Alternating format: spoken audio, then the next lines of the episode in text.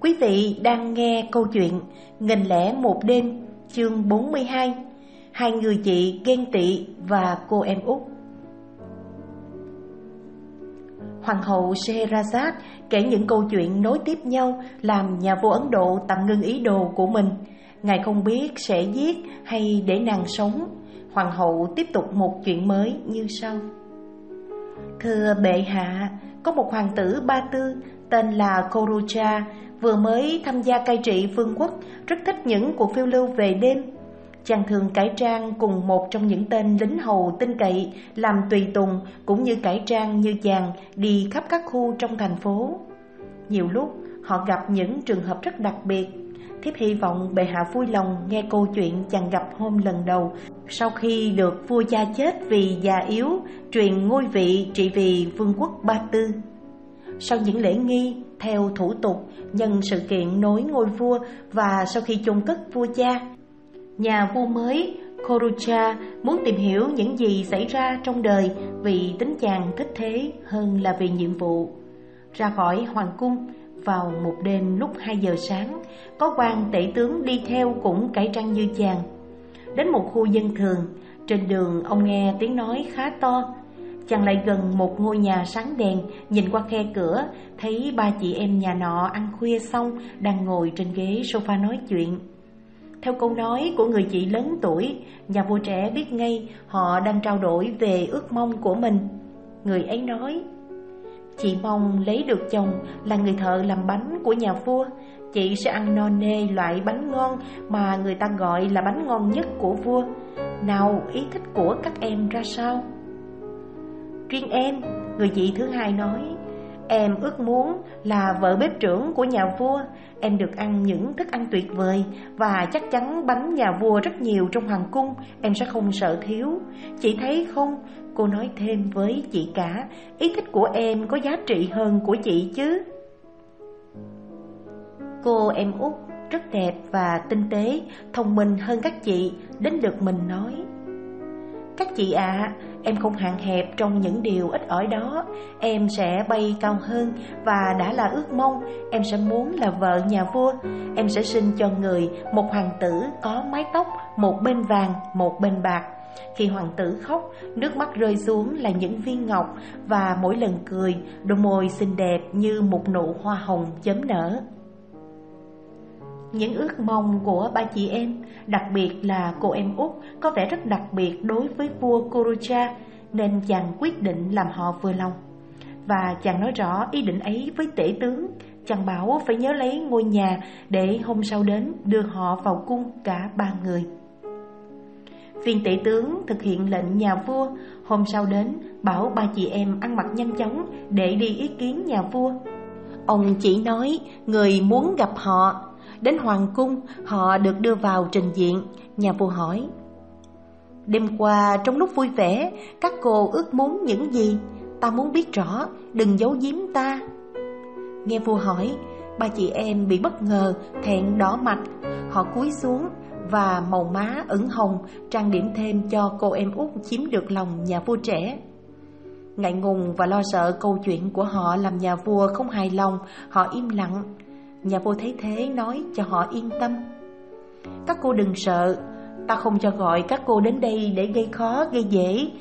Ta thấy câu hỏi của ta làm các cô sợ ngoài ý định của ta và do biết điều ước muốn của từng người. Ta muốn làm cho các cô được toàn nguyện. Cô, chàng nói thêm Cô ước được lấy ta làm chồng Hôm nay cô sẽ được thỏa mãn. Còn hai cô, chàng tiếp tục nói hướng về cô chị cả và chị hai. Ta cũng cho làm lễ thành hôn với người làm bánh và trưởng đầu bếp phục vụ ta. Vừa tuyên bố xong, cô em út làm gương cho các chị, quỳ xuống chân nhà vua để tỏ lòng biết ơn. Thưa bệ hạ, nàng nói, ước muốn của thần thiếp đã được bệ hạ biết chỉ là một cách chuyện trò và giải trí thiếp không xứng đáng với vinh dự bệ hạ ban cho và xin người tha lỗi cho sự táo tợn của thiếp Hai người chị cũng muốn xin lỗi như thế Nhưng vô ngắt lời họ và nói Không, không, không sao khác được Ước mong của mỗi người các cô sẽ được thực hiện Lễ cưới được tiến hành ngày hôm đó như nhà vua đã quyết định nhưng tổ chức rất khác nhau. Hôn lễ của cô em út rất trang trọng, kèm theo những cuộc hoan hỷ phù hợp với việc thành hôn của một vị vua và hoàng hậu Ba Tư. Còn hôn lễ hai người chị chỉ tưng bừng theo địa vị của những người chồng, nghĩa là người làm bánh và trưởng bếp hoàng cung. Hai người chị cảm thấy rõ rệt sự cách biệt vô biên giữa đám cưới của họ và của cô em út. Thay vì hài lòng về hạnh phúc đến với họ theo ước mong, sự vượt xa hy vọng của họ do quyết định ấy của nhà vua làm họ ghen tức quá đáng. Nó không chỉ vẫn đục niềm vui của họ mà gây ra những bất hạnh lớn, nhục nhã và làm phiền muộn nặng nề cho hoàng hậu, cô em út của họ. Lúc đầu, họ chưa có thì giờ trao đổi về sự lựa chọn của vua nhưng họ nghĩ là mang lại tổn hại cho họ vì phải chuẩn bị cho lễ thành hôn. Nhưng sau đó mấy ngày họ có thể gặp nhau trong một buổi tắm công cộng như đã hẹn. Người chị cả nói với chị hai Thế nào em gái, em nói sao về cô em út của chúng ta? Phải chăng trở thành hoàng hậu mới là một chuyện thật thú vị? Em thú nhận chẳng hiểu ra sao nữa. Người chị kia nói Không rõ nhà vua thấy ở cô ấy có những điểm gì hấp dẫn làm quán cả mắt như vậy. Cô ta chỉ là một đứa trẻ con. Trong tình trạng chúng ta đã thấy Có phải vì cô ta trẻ hơn chúng ta một ít Mà nhà vua không để mắt đến chị? Chị xứng đáng sánh vai với nhà vua hơn Và người phải công bằng, thích chị hơn cô ta mới phải. Em gái à Người chị cả nói, Đừng nói về chị. Nếu nhà vua chọn em thì chị chẳng bằng cãi gì, Nhưng lại chọn một con bé bẩn thỉu làm chị buồn lòng. Chị sẽ trả thù khi có thể Và chắc em cũng quan tâm đến việc ấy như chị nên mong em cùng với chị làm vì việc này mà chúng ta quan tâm như nhau. Chúng ta sẽ bàn với nhau những cách mà mình nghĩ ra để hạ nhục nó. Sau khi âm mưu với nhau như thế, Hai chị em thường gặp nhau. Mỗi lần gặp đều bàn về những thủ đoạn có thể vượt qua, Thậm chí phá hoại hạnh phúc của cô em út họ. Họ vẽ ra nhiều cách, nhưng bàn thực hiện, họ lại thấy nhiều khó khăn lớn không dám làm liều. Tuy vậy, thỉnh thoảng họ vẫn cùng nhau đến thăm em, giấu giếm ý đồ đáng kết tội của mình, hết sức tỏ ra thân mật để làm cô em tin chắc họ rất phấn khởi có một cô em ở địa vị cao sang như thế. Về phần mình, hoàng hậu luôn tiếp đón họ trân trọng, không cao điệu và vẫn không bớt thương yêu các chị như trước đây. Mấy tháng sau khi cưới, hoàng hậu nhận thấy mình mang thai Nhà vua rất vui mừng và niềm vui ấy không chỉ ở trong hoàng cung mà lan rộng ra khắp các khu phố ở kinh thành Ba Tư. Hai người chị đến chúc mừng và bàn tính về bà đỡ giúp việc sinh nở. Họ ngỏ ý với hoàng hậu, đừng chọn ai khác ngoài họ. Hoàng hậu cảm ơn họ và nói, Các chị Em không mong gì hơn như các chị nghĩ. Nếu việc lựa chọn thuộc về em hoàn toàn Em sẽ vô cùng cảm ơn lòng tốt của các chị. Nhưng em không thể không tuân theo lệnh của nhà vua. Tuy vậy, mỗi chị nên làm thế nào để chồng các chị nhờ bạn bè xin nhà vua gia ân cho như vậy? Và nếu như nhà vua nói với em điều đó Các chị cứ tin rằng em sẽ tỏ ra vui sướng và còn cảm ơn người về sự lựa chọn các chị làm việc đó. Hai người chồng Mỗi người nhờ những cận thần đứng đầu của mình khẩn cầu họ xin nhà vua cho vợ họ được vinh dự mong muốn. Các cận thần ra sức nỉ non với nhà vua, kết quả là nhà vua đã hứa sẽ nghĩ đến điều ấy. Vua giữ lời hứa và trong một buổi trao đổi với hoàng hậu, nhà vua bảo theo chàng, hai bà chị có vẻ thích hợp trong việc giúp hoàng hậu lúc sinh hơn mọi bà đỡ nào khác, nhưng chưa muốn chỉ định khi chưa được hoàng hậu đồng tình. Hoàng hậu nhạy cảm về sự tôn trọng của vua, tỏ rõ lòng biết ơn và nói Thưa bệ hạ, thiếp chỉ làm theo lệnh của bệ hạ. Người đã có lòng tốt để mắt đến hai chị của thiếp Thiếp rất cảm ơn sự chiếu cố đó Vì tình thương yêu thiếp Và thiếp không giấu giếm rằng Thiếp vui lòng nhờ họ hơn những người lạ. Vì vậy là vua Kurocha cử hai người chị hoàng hậu làm bà đỡ. Từ đó Cả hai vào cung rất vui mừng có dịp mong muốn để thực hiện mưu mô độc ác đối với cô em út. Ngày sinh đã tới, Hoàng hậu may mắn có một hoàng tử xinh như mộng Sắc đẹp và sự non nớt của đứa bé Cũng không thể khiến hai người đàn bà vô lương tâm cảm động hoặc thương hại Họ bọc đứa trẻ sơ sinh khá cẩu thả Bỏ vào một chiếc giỏ Thả trên một dòng nước con suối chảy qua nhà hoàng hậu Đem một con chó nhỏ đã chết thay thế, Nói rằng do hoàng hậu sinh ra. Tin xấu ấy được báo lên vua. Nhà vua tức giận suýt giết chết hoàng hậu. Nếu vị tể tướng không can ngăn nhà vua, Không nên bất công, bắt hoàng hậu chịu trách nhiệm về những kỳ quặc của tự nhiên. Chiếc giỏ trong đó có hoàng tử nhỏ nằm, Được dòng suối đưa ra khỏi bức tường bao quanh nhà hoàng hậu theo lỗ hổng bên dưới. Tiếp tục trôi qua khu vườn Thượng Uyển. Tình cờ, người quản lý khu vườn, một trong những võ quan cao cấp và được coi trọng nhất vương quốc, đi dạo trong vườn dọc con suối. Ông thấy chiếc giỏ bập bềnh trên nước, liền gọi một người thợ làm vườn gần đó chỉ cho và nói Anh nhanh tay vớt cho ta xem chiếc giỏ có gì trong đó. Người làm vườn lại bên bờ suối, khéo léo dùng một cây sào kéo chiếc giỏ vào, nâng lên và đưa tới.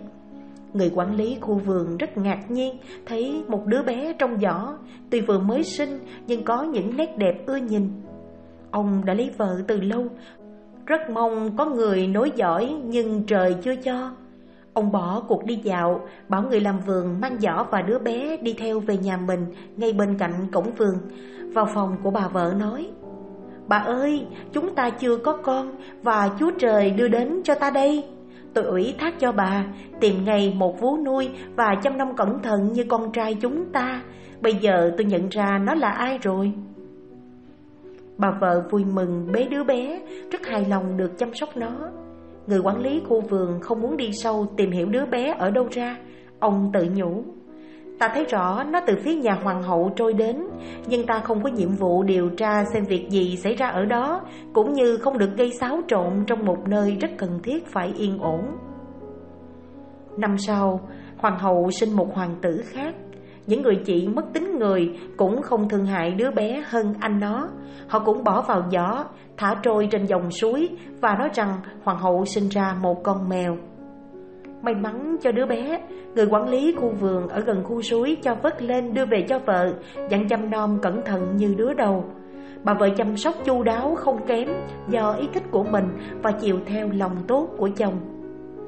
Vua Ba Tư lần này càng giận hoàng hậu hơn lần trước và định phản ứng mãnh liệt nếu vị tể tướng lại không làm cho ngài nguôi đi. Cuối cùng, hoàng hậu sinh lần thứ ba, không phải hoàng tử mà là một công chúa. Cô bé vô tội cũng chịu số phận như hai anh. Hai người chị đáng ghét, Quyết tâm không dừng tay Khi cô em út chưa bị trút ngôi Hoặc ít ra là bị đuổi đi Và phải bị làm nhục, Lại thả trôi ở dòng suối. Công chúa được cứu khỏi cái chết Chắc chắn cũng do tình thương Và lòng nhân hậu của người quản lý khu vườn Và cũng được nuôi dưỡng như hai anh vẫn bản tính vô nhân đạo của hai người chị. Lần này sự dối trá lừa bịp của họ còn tăng thêm. Họ đưa ra một mẫu gỗ, Nói là do hoàng hậu sinh ra. Vua Korucha không nuốt giận được nữa Khi được tin lần sinh mới kỳ lạ này. Ngài nói, Sao? Người đàn bà không xứng đáng này Định sẽ làm đầy quái vật trong cung của ta. Nếu ta để cho cô ta sống ư? Không, không bao giờ được thế nữa. Bản thân cô ta đã là một quái vật Ta phải tẩy rửa khỏi cuộc đời. Nhà vua tuyên bố lệnh tử hình hoàng hậu Và giao cho tể tướng thực hiện. Quan tể tướng và các cận thần có mặt lúc đó Vội quỳ xuống chân nhà vua khẩn cầu rút bỏ lệnh ấy. Quan tể tướng nói Thưa bệ hạ, xin người cho phép thần được trình bày. Lệnh tử hình chỉ dùng trong những tội trạng giết người. Ba lần sinh của hoàng hậu là lùng đến thế, không phải tội giết người. Căn cứ vào đâu có thể quy cho bà góp phần vào việc ấy? Một số lớn phụ nữ thường ngày vẫn sinh nở là vậy. Họ đáng thương nhưng không đáng xử phạt. Bệ hạ có thể không ban ân huệ đến bà nữa, Nhưng nên để bà sống. Sự buồn tuổi vì mất ân huệ của bệ hạ trong những ngày còn lại Đã là một hình phạt nặng đối với bà. Vua Ba Tư bình tĩnh lại, Thấy kết tội hoàng hậu vì sinh ra những quái thai là bất công thật. Nhà vua phán Thôi được, để cho bà ấy sống nhưng với điều kiện hàng ngày bà ấy chỉ muốn được chết. Làm cho bà ấy một căn nhà nhỏ ở cổng nhà thờ chính. Một cửa sổ mở thường xuyên Nhốt bà vào đấy Bắt bà ấy mặc quần áo thô Mỗi người dân đạo hồi đi qua đấy vào nhà thờ cầu nguyện Phải nhổ vào mặt bà ta Nếu không cũng bị phạt như thế Để lệnh được thực hiện nghiêm Ta giao cho ông hoàng tể tướng bố trí canh gác Giọng nói của vua nêu lên hình phạt này Làm vị tể tướng không dám nói nữa Ông cho tiến hành hình phạt trong sự thỏa lòng của hai người chị ghen tức Căn nhà nhỏ xây dựng xong và hoàng hậu thực sự đáng thương sau lúc sinh bị nhốt vào đó theo cách nhà vua ra lệnh, nhục nhã làm trò cười và chịu sự khinh bỉ của dân chúng. Hình phạt ấy bà không đáng bị xử, nhưng bà kiên trì chịu đựng nên đã đưa lại lời khen và lòng thương cảm của tất cả những người phán xét sáng suốt, công bằng hơn người thường. Hai hoàng tử và công chúa được người quản lý khu vườn và bà vợ nuôi dạy với tình âu yếm của những người cha mẹ.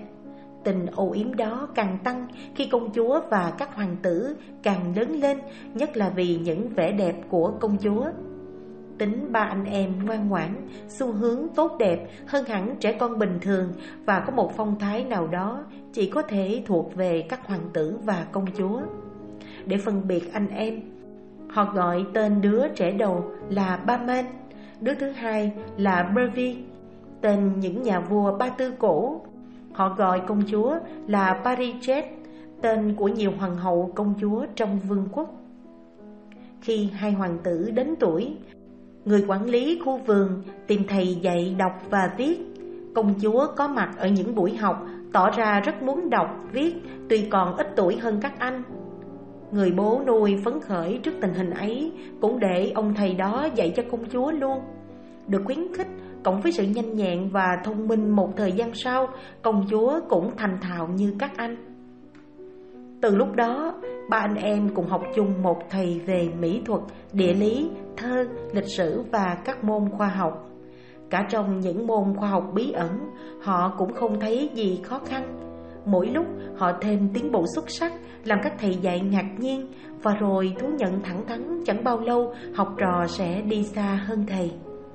Trong những tiết nghỉ học Công chúa chơi âm nhạc, tập hát Và sử dụng nhiều loại nhạc cụ khi các hoàng tử học đi ngựa, công chúa cũng không muốn thua kém các anh, cũng luyện tập với họ nên biết lên ngựa, dẫn dắt ngựa, bắn cung, ném lao cũng giỏi như họ, thậm chí thường vượt họ trong các cuộc đua.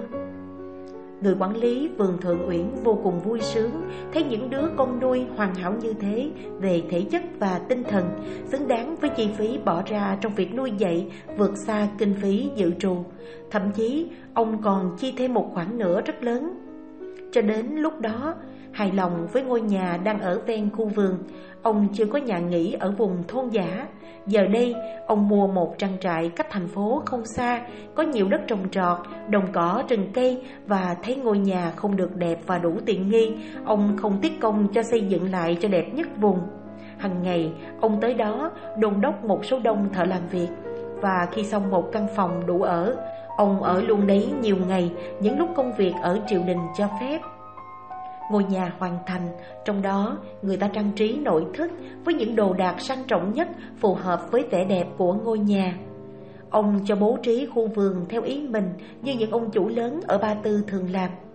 Ông xây dựng thêm một vườn cây rất rộng bao tường cao thả vào đấy các loại thú rừng để các hoàng tử và công chúa khi thích thì đi săn giải trí. Khi trang trại đã hoàn chỉnh và ở được, người quản lý vườn Thượng Uyển đến quỳ dưới chân nhà vua, trình bày đã phục vụ lâu năm, bây giờ già yếu, xin vua cho từ chức và lui về nhà. Vua rất hài lòng về quá trình phục vụ của ông từ thời vua cha cho đến đời ngài trị vì vui lòng gia ân. Và hỏi có thể khen thưởng ông như thế nào? Người quản lý vườn Thượng Uyển trả lời Thưa bệ hạ, thần đã nhận được đầy đủ ân đức của bệ hạ và của vua cha đã khuất đến mức chỉ còn muốn chết trong vinh dự những ân đức ấy. Ông chào từ biệt vua rồi về sống ở trang trại vừa xây dựng cùng hai hoàng tử và công chúa. Vợ ông đã mất cách đó vài năm. Nhưng rồi, người quản lý vườn Thượng Uyển cũng chỉ sống với họ thêm 5-6 tháng nữa rồi đột ngột qua đời. Không có thì giờ nói một lời về nguồn gốc thật của họ một việc mà ông đã định làm. Nó rất cần thiết để buộc họ sống như từ trước đến nay Theo tinh thần và điều kiện của họ Phù hợp với việc giáo dục và xu hướng ông đưa lại cho họ. Hoàng tử Bamen và Pervi. Công chúa Parijet không biết người cha nào khác ngoài người quản lý vườn thượng uyển. Thương tiếc ông hết mức và làm mọi nhiệm vụ an táng, phụng thờ ông với tình yêu và lòng biết ơn của những người con đối với cha. Với tài sản lớn ông để lại, họ tiếp tục sống hòa hợp với nhau như trước đây. Các hoàng tử cũng không có tham vọng về triều tìm kiếm chức tước và danh giá mà hai chàng dễ dàng đạt được. Một hôm, hai hoàng tử đi săn.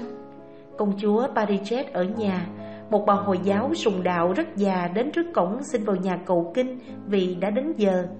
Người hầu vào xin phép công chúa, nàng ra lệnh đưa bà vào. Chỉ do bà nhà nguyện mà người quản lý vườn thượng uyển đã cẩn thận xây dựng bên cạnh nhà vì trong vùng không có nhà thờ. Nàng cũng bảo khi bà già cầu nguyện xong nên đưa bà đi xem cả ngôi nhà, vườn cây rồi dẫn đến gặp nàng.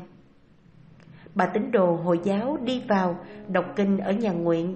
Khi xong, hai người hầu gái đang chờ mời bà đi xem ngôi nhà và khu vườn.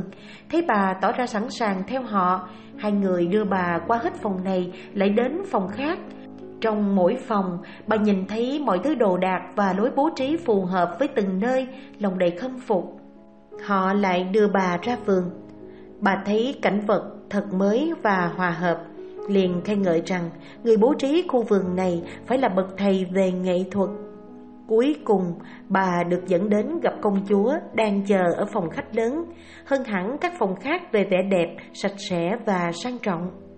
Thấy bà già vào, công chúa nói Mẹ Phúc Hậu, bà lại gần đây và ngồi bên cạnh tôi. Tôi rất hạnh phúc có dịp tranh thủ một lúc học tập tấm gương tốt và con đường thờ phụng Chúa của một người như bà mà mọi người khôn ngoan đều phải nói theo. Bà già thay vì ngồi lên ghế sofa, muốn ngồi ở dưới thềm, nhưng công chúa không chịu. Đứng dậy đến nắm tay bà, buộc đến ngồi cạnh nàng ở vị trí danh dự. Bà già cảm động về phong cách lễ độ ấy. Thưa quý cô, bà nói, tôi không đáng được đối xử trân trọng như thế. Tôi vâng lời chỉ vì cô ra lệnh và cô là chủ trong gia đình. Khi đã ngồi, trước khi trò chuyện, một trong những người hầu nữ của công chúa đưa lại trước mặt bà và công chúa một chiếc bàn nhỏ thấp bằng gỗ mung khảm ngọc. Bên trên là một chiếc đĩa sứ đầy bánh ngọt và nhiều bình hoa quả trong mùa, mứt khô và nước uống. Công chúa cầm một chiếc bánh đưa cho bà già nói Mẹ Phúc Hậu, bà ăn đi và chọn những quả cây bà thích Bà cần ăn uống sau khi đi đường đến tận đây Thưa quý cô, bà già nói Tôi không quen ăn những thứ ngon lành này Nhưng tôi ăn để không từ chối những gì Chúa đưa đến cho tôi Và bàn tay hào hiệp của cô Trong lúc bà già ăn Công chúa cũng ăn một ít để khuyến khích bà cùng ăn Nàng hỏi bà về những biện pháp hành đạo của bà và cách sinh sống. Bà già trả lời rất khiêm tốn. Từ chuyện này sang chuyện khác, nàng hỏi bà cảm nghĩ về ngôi nhà và thấy có vừa ý không? Thưa quý cô, bà già trả lời, phải thật kém thẩm mỹ mới thấy có gì đó phải thay đổi. Ngôi nhà rất đẹp, vui tươi, trang trí nội thất hài hòa. Việc bố trí không thể làm gì hơn được. Về địa điểm, ngôi nhà ở trên khu đất thoáng đẳng và không thể hình dung có một cảnh vườn nhìn ngắm thích hơn khu vườn trong đó. Tuy vậy, nếu cô cho phép, tôi không giấu giếm được nói với cô. Ngôi nhà sẽ không so sánh được nếu bổ sung vào ba điều đang thiếu. Thưa bà, công chúa Parichet hỏi, đó là ba điều gì? Nhờ bà chỉ dẫn cho, nhân danh chúa, tôi đoán chắc với bà sẽ không tiếc nuối gì để tìm cho được nếu có thể. Thưa quý cô, điều thứ nhất là con chim biết nói. Đây là một con chim đặc biệt, tên là Bulbul Hija. Còn có đặc tính lôi kéo những con chim trong vùng đến cùng hót theo. Điều thứ hai là cây hay hát. Lá cây là miệng tấu lên một hợp âm với những giọng khác nhau không bao giờ ngừng. cuối cùng thứ ba là loại nước màu vàng nhỏ một giọt vào chiếc bể làm thêm một chỗ trong khu vườn lúc đầu nó làm đầy bể sau đó ở giữa bắn lên thành tia không ngớt vươn cao và rơi lại xuống bể mà không tràn Chà, mẹ Phúc Hậu, công chúa kêu lên Tôi rất cảm ơn bà đã cho biết những điều ấy. Thật kỳ lạ tôi chưa bao giờ được nghe nói Có vật gì trên đời lạ lùng và đáng ca ngợi hơn. Tôi chắc bà biết chỗ có những vật đó. Mong bà làm ơn chỉ cho. Để làm công chúa thỏa mãn Bà già nói Thưa quý cô, tôi sẽ không xứng đáng với lòng mến khách. Tốt như thế đối với tôi Nếu từ chối không thỏa mãn yêu cầu của cô. Vậy tôi vinh dự được nói Ba vật tôi vừa nói đó, Ở cùng một chỗ ở biên giới vương quốc về phía Ấn Độ. Con đường đến đấy, đi qua trước nhà cô. Người được cô cử đi chỉ việc theo con đường đấy, Đi 20 ngày. Và ngày thứ 20 hỏi người gặp đầu tiên. Con chim biết nói, cây hát và nước vàng ở đâu, Người ấy sẽ chỉ cho. Nói xong, Bà già đứng dậy xin từ biệt và tiếp tục đi theo đường mình. Công chúa Parajet tâm trí bận vì những lời chỉ dẫn của bà già về ba vật kỳ lạ, chỉ nhận ra bà đã ra đi khi muốn hỏi rõ thêm. Nàng suy nghĩ nếu chỉ nghe nói như vậy mà tiến hành một chuyến đi thì vô ích. Nàng không muốn cho người chạy theo mời bà trở lại mà cố gắng nhớ lại những gì bà đã cho biết. Khi thấy đã không quên điều gì, công chúa rất vui nếu có được những vật tuyệt vời như vậy. Nhưng nàng đoán sẽ có rất nhiều khó khăn, sợ không thể có được chúng. Nàng đắm mình trong lo âu. Công chúa Parichet đang truyền miên suy nghĩ thì các hoàng tử Anh đi săn trở về. Họ vào phòng khách, thay vì thấy nàng vui vẻ, cởi mở như thường lệ, Họ ngạc nhiên trông thấy nàng đâm chiêu Có vẻ buồn Không ngẩng đầu Để ít nhất cũng nhận ra có mặt họ Hoàng tử Ba Men lên tiếng hỏi Em gái Sự vui vẻ và tính hiếu động của em vốn có Này ở đâu rồi? Em có bị ốm không? Có việc gì xảy ra chăng? Vì sao em buồn thế? Nói cho các anh biết đi, các anh sẽ san sẻ hoặc chữa trị cho em, hoặc sẽ trả thù nếu có kẻ nào xúc phạm đến một người đáng kính như em. Công chúa ngồi một lúc không trả lời Đưa mắt nhìn các anh Rồi cúi xuống ngay sau khi nói không có gì. Em gái Hoàng tử Ba Men lại nói, Em giấu các anh sự thật, Phải có điều gì đó thậm chí nghiêm trọng. Không thể trong một thời gian ngắn các anh đi ra ngoài, Có một sự thay đổi lớn. Bất ngờ như các anh nhận thấy ở em là lại không có chuyện gì. Các anh không thỏa mãn về một câu trả lời như vậy Em đừng giấu các anh. Đó là việc gì? Nếu không muốn để các anh nghĩ rằng Em chối bỏ tình cảm thấm thiết Và sự gắn bó vững chắc không thay đổi Giữa chúng ta từ hồi còn bé bỏng cho đến ngày nay. Công chúa còn lâu mới cắt đứt với các anh. Không muốn để các anh phải nghĩ như vậy, Bèn nói. Khi em nói điều làm em phiền lòng, Không có gì là em nói dối với các anh, Chứ không phải đối với em. Vì thấy có tầm quan trọng nào đó. Vì các anh ép buộc em, Nhân danh tình thân Và sự gắn bó giữa chúng ta vốn rất quý báu đối với em Em sẽ nói với các anh đó là điều gì? Các anh chắc đã nghĩ Và em cũng nghĩ như các anh. Ngôi nhà người cha quá cố xây dựng cho chúng ta, Mọi mặt đều hoàn hảo, không lo thiếu gì. Tuy thế hôm nay em biết được ba điều Làm cho mọi trang trại trên đời không so sánh nổi với nó. Đó là con chim biết nói, cây hay hát và giọt nước vàng. Sau khi giải thích tính ưu việt của ba vật đó, nàng nói thêm Do một bà tín đồ Hồi giáo nhận xét với em điều đó Chỉ dẫn chỗ có ba vật ấy và đường đi đến đấy. Có lẽ các anh thấy có thể bỏ qua chuyện ấy đấy. Là những vật ít hiệu quả không cần thiết bổ sung vào ngôi nhà chúng ta. Vẫn là một ngôi nhà rất đẹp rồi. Các anh nghĩ thế nào? Tùy thích. Nhưng riêng em, em thấy cần thiết và chỉ hài lòng khi có ba vật ấy ở chỗ chúng ta. Như vậy các anh có quan tâm hay không cũng được. Nhưng mong hãy giúp em Xem em có nên cử người đi tìm về không. Em gái Hoàng tử Ba Men lại nói, Không có gì em quan tâm mà các anh không quan tâm. Chỉ cần em sốt sắng tìm cho được những vật em nói Là đã buộc các anh tham gia rồi. Các anh cũng cảm thấy cần phải hành động và được thỏa mãn. Anh tin rằng em trai thứ hai cũng vậy Và chúng ta cùng bắt tay chinh phục lấy các thứ ấy như em nói. Tầm quan trọng và nét đặc biệt của việc này đáng được gọi như thế anh đảm nhiệm việc thực hiện, em chỉ cần nói cho anh con đường đi tới đó và địa điểm. Anh không lùi cuộc hành trình lại lâu quá ngày mai. Thưa anh, hoàng tử Bervy nói, anh là chủ của gia đình và là chỗ dựa không nên vắng nhà lâu ngày. Chắc em gái sẽ đồng tình với em, mong anh từ bỏ ý định đó để em đi thì tốt hơn. Em sẽ hoàn thành việc đó không kém anh và mọi công việc sẽ đúng nề nếp hơn. Em trai, Hoàng tử Bamen nói Anh tin chắc vào lòng tự nguyện của em Và em hoàn thành việc đó không kém anh. Nhưng vấn đề đã được quyết định Anh, anh muốn làm lấy và sẽ làm. Em ở nhà với em gái chúng ta Không cần bàn lại nữa. Chẳng để thì giờ còn lại trong ngày Chuẩn bị cho cuộc hành trình Và hỏi kỹ công chúa về những lời chỉ dẫn của bà tín đồ Để khỏi lạc đường. Hôm sau từ sáng sớm Hoàng tử Ba Men lên ngựa. Hoàng tử Pervy và công chúa Parichet ra tiễn ôm hôn anh cả chúc đi đường may mắn. Giữa lúc chia tay, công chúa chợt nhớ ra một điều trước đó chưa nghĩ tới, nàng nói Thưa anh, em đã không nghĩ đến những rủi ro dọc đường, biết đâu không được gặp lại anh bao giờ nữa. Anh xuống ngựa, đừng đi nữa. Thà em không thấy Và sở hữu những con chim biết nói Cây hay hát và nước vàng Còn hơn anh gặp nguy hiểm và mất anh. Em gái Hoàng tử Ba Man mỉm cười Về mối lo sợ của công chúa. Anh đã quyết định rồi Và chưa lấy được những cái đó Thì anh chưa thôi. Những tai nạn em nói chỉ đến với những người bất hạnh. Đúng là anh có thể trong số đó, nhưng cũng có thể là một trong những người may mắn vốn rất nhiều so với những người bất hạnh.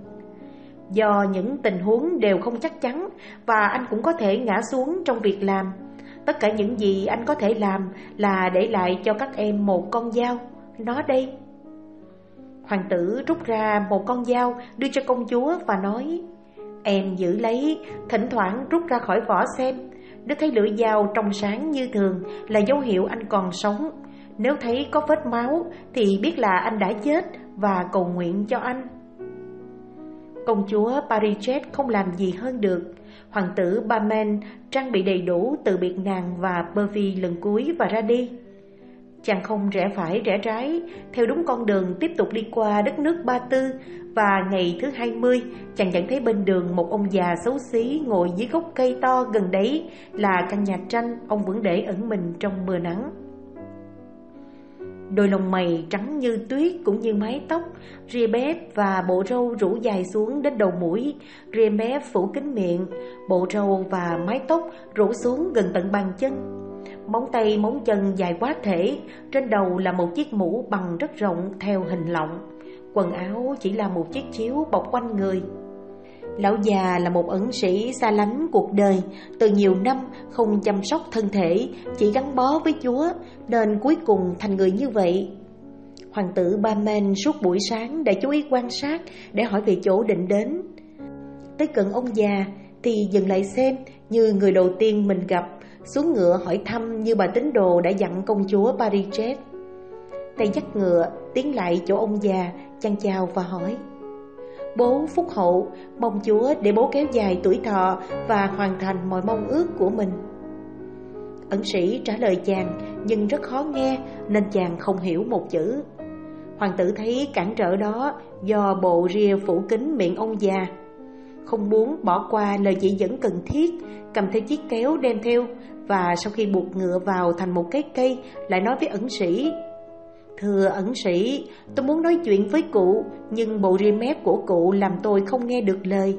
Xin cụ vui lòng để tôi làm, sửa sang râu tóc lại, cùng với bộ lông mày che hết mặt mũi, làm cụ giống như một con gấu hơn là con người. Ẩn sĩ không phản đối ý định của hoàng tử Để chàng cắt tỉa và khi xong Chàng thấy khuôn mặt ông già sáng sủa trẻ hơn rất nhiều so với tuổi Bèn nói Ẩn sĩ Phúc Hậu, nếu tôi có một chiếc gương, tôi sẽ đưa cho cụ xem đã trẻ lại bao nhiêu. Bây giờ cụ là một con người mà trước đây người ta không nhận ra được. Lời vuốt ve của hoàng tử Ba Men làm ông già mỉm cười khen. Tên ông, dù ông là ai, tôi biết ơn ông về việc tốt ông vừa làm cho tôi. Tôi sẵn sàng tỏ lòng biết ơn đối với ông về mọi việc theo sức mình. Ông từ xa đến, chắc có việc cần thiết. Hãy nói cho tôi biết đó là việc gì. Nếu tôi có thể cố gắng làm ông hài lòng. Thưa ẩn sĩ Phúc Hậu, Hoàng tử Ba Men nói, Tôi từ xa đến, Đi tìm con chim biết nói, Cây hay hát và nước vàng. Tôi biết ba vật ấy ở trong vùng này, Nhưng không biết chỗ cụ thể. Nếu cụ biết, Xin cụ chỉ đường cho tôi, Để tôi không lấy nhầm Và mất công làm một cuộc hành trình từ xa trong lúc nói thế, hoàng tử nhận thấy nét mặt ẩn sĩ thay đổi, cúi mặt xuống vẻ nghiêm trang và đứng yên không trả lời. Điều đó buộc hoàng tử nói tiếp. Bố Phúc Hậu, hình như cụ đã nghe rồi. Nhờ cụ nói cho có biết điều tôi đề nghị hay không để khỏi mất thì giờ và tôi đi hỏi chỗ khác. Cuối cùng, ẩn sĩ không nín lặng nữa. Tôn ông, Tôi biết con đường ông hỏi, Nhưng tình cảm từ khi gặp ông Càng tăng thêm khi ông giúp tôi sửa sang râu tóc, Làm tôi không ngừng không biết có nên thỏa mãn yêu cầu của ông không.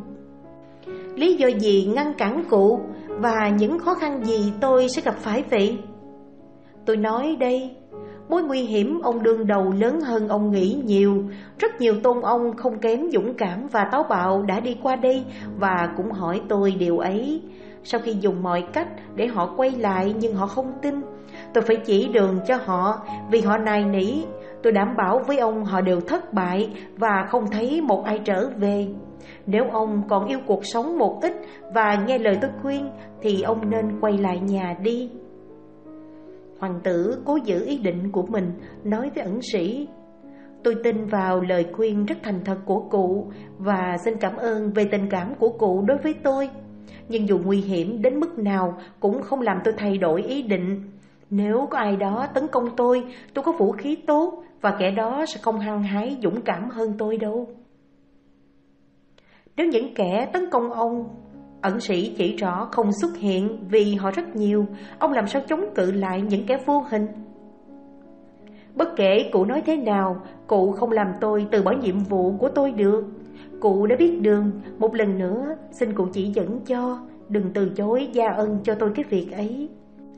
Ẩn sĩ thấy không thể thuyết phục tinh thần của hoàng tử Ba Men và chàng vẫn kiên quyết hoàn thành cuộc hành trình mặc dù đã được nghe những lời khuyên cứu mạng. Ông đưa tay vào chiếc túi bên cạnh mình lấy ra một viên tròn đưa cho chàng. Ông đã không nghe và tranh thủ những lời khuyên của tôi. Vậy ông hãy cầm lấy viên này, khi lên ngựa thì quăng ra phía trước và theo nó đến chân một quả núi. Khi nó dừng lại, ông xuống ngựa để nguyên dây cương trên cổ ngựa, nó sẽ đứng yên chờ ông trở lại.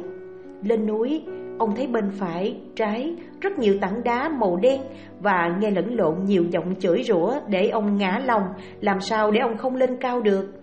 Nhưng ông đừng sợ, Và nhất là không được ngoảnh nhìn lại phía sau. Ông sẽ bị biến ngay thành một tảng đá đen, Giống như những tảng đá ông thấy. Những tảng đá đó Vốn là những tôn ông đã thất bại như tôi nói. Nếu ông tránh được mối nguy hiểm lớn tôi đã tả Và lên đến đỉnh núi, Ông sẽ thấy một cái lồng, Trong đó là một con chim ông tìm. Vì nó biết nói, Ông hỏi nó, cây hay nói và nước vàng ở đâu? Nó sẽ chỉ cho. Tôi không dặn gì hơn nữa. Đấy là điều ông phải làm và né tránh. Nhưng nếu ông tin tôi, Theo lời tôi đã khuyên, Thì không nên dấn thân vào nguy hiểm. Một lần nữa, trong lúc còn thì giờ suy nghĩ, Ông hãy xem sự mất mát không sửa chữa được ấy Gắn liền với điều kiện người ta có thể vi phạm, Dù không chấp nhận được như ông hiểu. Về lời khuyên của cụ vừa nhắc lại Mà tôi rất biết ơn. Hoàng tử Ba Men nói sau khi nhận viên tròn cụ đưa Tôi không nghe theo được, nhưng tôi cố gắng làm đúng lời dặn của cụ, không ngoảnh lại nhìn phía sau khi bước lên núi và hy vọng cụ sẽ thấy tôi trở lại mang theo những vật mình tìm kiếm và cảm ơn cụ rất nhiều. Nói xong và sau lời chúc của ẩn sĩ, chàng nhảy lên ngựa, cúi chào từ biệt và ném viên tròn ra phía trước. Viên tròn lăn đi Tiếp tục lăn với tốc độ gần như lúc chàng ném Buộc ngựa phải phi nhanh để khỏi mất hút Chàng theo mãi đến khi nó dừng lại ở chân núi Chàng xuống ngựa, bỏ dây cương lên cổ đang đứng nguyên tại chỗ. Khi nhận ra ngọn núi và thấy những tảng đá đen Chàng bắt đầu leo lên. Chưa đầy bốn thước thì những giọng nói vang lên mà không thấy người. Có những tiếng nói Tên điên khùng kia đi đâu? Nó lên làm gì, nó muốn gì? Không cho nó đi qua. Những tiếng khác Bắt nó lại, túm lấy nó, giết nó đi.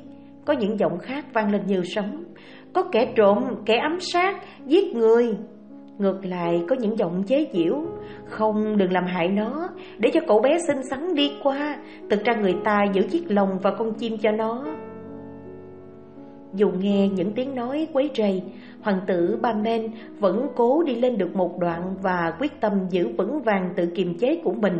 Nhưng những giọng nói tăng lên gấp bội, tiếng ồn ào lớn và ngay bên cạnh chàng cả trước cả sau làm chàng bỗng sợ hãi. Chân tay bắt đầu run, chàng lão đảo, cảm thấy đuối sức và quên hẳn lời dặn của ẩn sĩ. Chàng quay lại để đi xuống và ngay lúc ấy biến thành một tảng đá đen. Đó chính là sự biến dạng của bao người đi trước Chàng muốn đi tìm những vật như chàng. Con ngựa cũng cùng chung số phận. Từ lúc hoàng tử Bamen ra đi Công chúa parichet vẫn chắc con dao ở thắt lưng Để biết anh còn sống hay chết. Mỗi ngày rút ra xem nhiều lần như vậy nàng yên tâm được biết Anh đang mạnh khỏe Và thường trao đổi tình hình với hoàng tử Bervi Lần cuối cùng trong cái ngày thê thảm mà hoàng tử Ba Men vừa biến thành đá, hoàng tử Bơ Vi và công chúa theo thường lệ vẫn nói về chàng vào buổi tối. Em gái này, hoàng tử Bơ Vi bảo, em rút lưỡi dao ra xem tin tức của anh cả ra sao. Công chúa rút dao, nhìn vào họ thấy có máu chảy ở đầu lưỡi. Hoảng hốt, công chúa ném dao đi kêu lên. Ôi anh thân mến, thế là em mất anh rồi. Do lỗi của em mà không bao giờ chúng em lại thấy anh nữa. Ta thật khốn khổ. Tại sao em lại nói với anh về con chim biết nói Cây hay hát và nước vàng? Đúng ra thì mặt bà già tính đồ Thấy ngôi nhà đẹp hay xấu Hoàn chỉnh hay không hoàn chỉnh. Ích kỷ, lừa đảo Bà trả ơn sự tiếp đón của ta như thế đấy Vì sao bà nói với ta về ba vật kỳ lạ ấy Tất cả chỉ là ảo tưởng qua cái chết khốn khổ của người anh thân yêu, làm tinh thần ta không ngất rối loạn. Hoàng tử bơ vi cũng không kém đau buồn về cái chết của người anh, cũng như công chúa Parichet, nhưng không mất thì giờ thương tiếc vô ích, biết rằng em gái vẫn say mê con chim biết nói, cây hay hát và nước vàng. Chàng can thiệp. Em gái, chúng ta thương tiếc anh ba man của chúng ta cũng vô ích, những than phiền, đau đớn của chúng ta không trả lại cuộc sống cho anh ấy được. Hoàng tử Pervy cũng không kém đau buồn về cái chết của người anh như công chúa Barijet, nhưng không mất thì giờ thương tiếc vô ích, biết rằng em gái vẫn say mê con chim biết nói, cây hay hát và nước vàng, chàng can thiệp. Em gái, chúng ta thương tiếc anh ba men của chúng ta cũng vô ích. Những than phiền, đau đớn của chúng ta không trả lại cuộc sống cho anh ấy được. Đây là ý muốn của Chúa. Chúng ta đành phải phục tùng ý Chúa mà không đi sâu vào làm gì. Tại sao bây giờ em lại nghi ngờ lời của bà tín đồ sau khi đã chắc chắn cho là có thật? Phải chăng em nghĩ bà ấy bịa ra để lừa bịp em khi mà em không nêu lên vấn đề và tiếp đón bà trung thực và tốt như vậy? Chúng ta hãy nghĩ đến anh cả chết do lỗi của anh ấy, Hoặc vì tai nạn gì chúng ta không hình dung được. Vì thế, cái chết của anh cả không cản trở chúng ta tiếp tục theo đuổi cuộc tìm kiếm. Anh sẽ tự đi thay thế anh ấy. Anh cũng bố trí đúng thế và theo gương anh cả. Ý anh không thay đổi và ngày mai anh sẽ lên đường. Công chúa làm mọi cách để thuyết phục anh đừng đi, Bảo rằng không nên liều mình vào nơi nguy hiểm Vì có thể sẽ mất đi cả hai người anh nhưng chàng vẫn không lay chuyển. Trước khi ra đi, để em gái biết về kết quả của cuộc hành trình, như nàng đã theo dõi chuyến đi của anh cả qua con dao để lại. Chàng đưa cho em chuỗi hạt ngọc 100 viên và dặn Em dựa vào chuỗi ngọc để biết tình hình lúc anh đi vắng Nếu những viên ngọc như dính với nhau Nghĩa là em không xoay được chúng Hoặc không chảy nối tiếp nhau Thì đó là dấu hiệu anh đã cùng số phận với anh cả nhưng chúng ta hy vọng sẽ không xảy ra điều đó và anh may mắn được gặp lại em, thỏa mãn về điều chúng ta mong đợi. Hoàng tử Bervi ra đi, Ngày thứ 20 gặp cùng ẩn sĩ ấy ở chỗ hoàng tử Bamen đã gặp Chàng lại gần chào hỏi và đề nghị chỉ dẫn nơi có con chim biết nói, cây hay hát và nước vàng. Ẩn sĩ cũng nêu lên những khó khăn và khuyên răng như đã làm với hoàng tử Ba Men. Nói cả việc mới đây thôi, có một kỵ sĩ trẻ có nhiều nét giống chàng cũng hỏi con đường với mục đích ấy. Do chàng kia nài ép, ông đã chỉ đường cho phương tiện dẫn đường dặn những gì cần chú ý để thành công. Nhưng rồi không thấy trở lại, chắc đã chung số phận với những người đi trước. Thưa ẩn sĩ, hoàng tử Pervy nói, tôi biết cụ nói đó, đây là anh cả tôi và tôi được tin chính xác anh ấy đã chết nhưng không biết chết vì gì. Tôi có thể nói với ông, ẩn sĩ đáp, ông ấy biến thành tảng đá đen như những người tôi vừa nói. Ông cũng đề phòng về sự biến dạng ấy, nếu không giữ thật đúng những lời tôi dặn, ông nên từ bỏ ý muốn ấy đi, tôi khuyên ông một lần nữa. Thưa ẩn sĩ, tôi không đủ nói lên lòng biết ơn đối với cụ đã có chú ý bảo vệ cuộc sống cho tôi. Tuy tôi là người không quen biết và chưa làm gì xứng đáng với thái độ quý hóa đó. Nhưng xin nói trước khi quyết định tôi đã suy nghĩ kỹ và không thể từ bỏ được. Tôi xin cụ chỉ dẫn như cho đã chỉ dẫn anh tôi, có lẽ tôi sẽ vâng theo tốt hơn. Vì không thuyết phục được ông, tôi tuổi đã cao, không đứng vững được Tôi cho ông viên này làm người dẫn đường cho ông Không để ẩn sĩ nói thêm Hoàng tử bơ vi xuống ngựa Lại gần ông già Ông già vừa rút một viên trong túi Còn rất nhiều viên Đưa cho chàng bảo cách sử dụng Và sau khi dặn kỹ đừng sợ những tiếng nói không thấy người Dù đe dọa đến mấy Và lên đến chỗ có chiếc lồng và con chim Hoàng tử Burvey cảm ơn ẩn sĩ, nhảy lên ngựa, ném viên tròn lên phía trước và thúc ngựa đuổi theo. Đến chân núi thấy viên ấy dừng lại, chàng xuống ngựa. Trước khi bước lên, chàng đứng tại chỗ nhớ lại những lời dặn của ẩn sĩ, lấy can đảm trèo lên núi, quyết tâm lên đến đỉnh. Vừa lên năm sáu bước, chàng nghe phía sau có tiếng quát rất gần gọi lại và chửi. Chờ đã, thằng táo tợn ta sẽ trừng phạt mày to gan. Bị lăng nhục, Hoàng tử bơ vì quên hết lời dặn của ẩn sĩ, đưa tay rút gươm quay người lại trả thù. Nhưng vừa kịp thấy chẳng có ai theo mình, chàng đã bị hóa đá cả người và ngựa. Chương 42 của câu chuyện đến đây là hết. Xin mời quý vị thưởng thức tiếp chương 43 lần sau. Xin cảm ơn và hẹn gặp lại quý vị.